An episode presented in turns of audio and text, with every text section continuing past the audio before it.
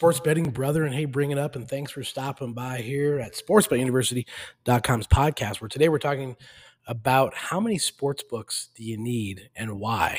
And uh, we're going to kick off this topic here next in conjunction with working with OddsJam. OddsJam.com is an outstanding betting tool that you have to have. And we're going to tell you how you can combine that with these sports books and have it effective and uh, a positive EV profitable. Here we go.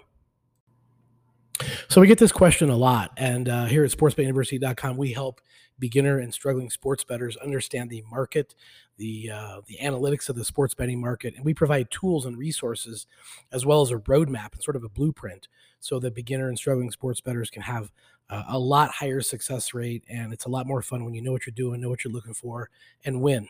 Uh, plain and simple, and we have the methods and the and the tools to do that. And one of them is is clearly OddsJam. OddsJam's incorporated in all of our classes, all of our courses, and oddsjam.com is a tool and a resource that literally helps you identify the positive expected value and profitable mathematical wagers. So um, it's something that's imperative, it's critical to use.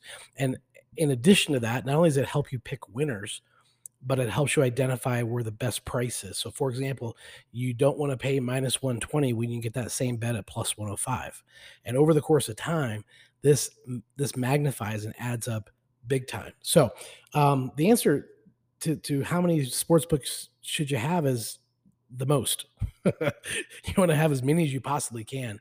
And the reason for that is because that provides as many choices and options to get in as many different wagers uh, for what you're looking for, what you're shopping for. If you can imagine, if you had one store to go to to shop for your clothes, you're limited. You get you get what you get, right? That's what they have. Now, if you have 25, you have a lot of choices. You have a lot of options, and sometimes there's the same product, certainly at uh, the different places, but you can get that at a better price. Uh, and so, if you know where to go, know what you're looking for, that's the reasoning. In addition to you have the ability to sometimes get more money on a particular game if you're limited at a particular sports book. So if you want to, you know, say get $500 on, but they're limiting you to $100 and you have other outlets you can get that same wager in at the same price, that's going to provide you the ability to make more, do more, and um, it's it's a, it's just it's just a better situation.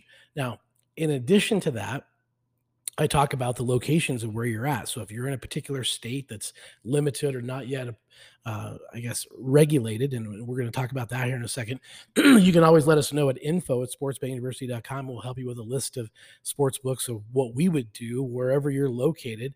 There's always the ability to get online and do some things, whether it's regulated or non regulated.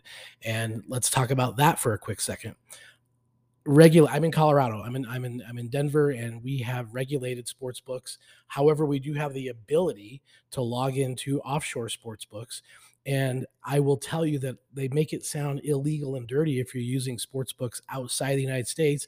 I would just consider those as non-regulated sports books. I believe certainly it's illegal to run a sports book if you're not licensed, not certified in, in a, in a you know in a area or a state or a city that's that's licensed and regulated. Do that. And I give you that. However, it's not illegal in, in my mind's eye, and I've seen articles on both sides of this that is illegal or not legal to place wagers. So I got to believe that if the, the geo tracking uh, would, would limit you and restrict you as it has in certain states like New York, New Jersey, things like that, if you're restricted and the geo tracking is, is identifying that your your state is not allowing that, so be it. But if it's allowing it, what are you to do, right? Um, so again, let us know if you have questions on on your location specifically, and um, we believe in, in time 48 out of the 50 states. I don't think we're ever going to get all 50, but I think you're going to see pretty much every state at some point having the ability to uh, to to wager in some form or fashion, and they all are a little bit different. So that's why it's sort of a complex question. But at the end of the day, the question of how many sports books should I have, the answer is as many as you can, and and the reason is diversification, uh, distribution. In addition to that, here's one for you: bonuses yeah, uh, you got sign up bonuses, you got rewards programs, you got, you know, continuously daily offerings for free or, or uh, good value ability to, you know, as the sports books throwing you a spiff to maybe put a, a $10 parlay in. If you lose, you get your money back kind of thing. So we're using OddsJam and you need to use OddsJam to use the analytics and the tools as profitable betting opportunities and leverage this you know leverage these bonuses leverage these things because it's basically free money and you're leaving it on the table if you don't take advantage of it. So you know i would say maybe on a daily basis or a weekly basis you try to add two or three to your repertoire of, of sports books. And certainly I, you know I, I would always recommend trying to have what i would call a dog book or, or and also a favorite book. So you have some that are going to be priced you know um, retail wise um, I would say against the public or with the public. And what I mean by that is you have the sharpest sports book in the world, which is Pinnacle, is going to have a different price than say mybookie.ag and Bovada and some of those offshore accounts, whereas you might have different lines, certainly on FanDuel or, or uh, FoxBet or MGM or DraftKings. So they're all a little bit different and offering a, a, multitude of different things. And so I guess what I'm saying is the, the more you have, the more choices you have, the less you have, the more limited you are. So hopefully that is very, very helpful in some of the standard reasons of why and uh, the benefits of how you can leverage that using OddsJam and their tools and resources to make more and um, just have a lot more uh, better experience having those options and those choices, right? So, um, anyway, that's what we have for you today. And uh, today is Friday. We're going to get into the next step, sort of an ongoing market report. This series was, uh, this podcast has been a series and sort of a, uh, the how, the what, the where, the when, the why of OddsJam, oddsjam.com.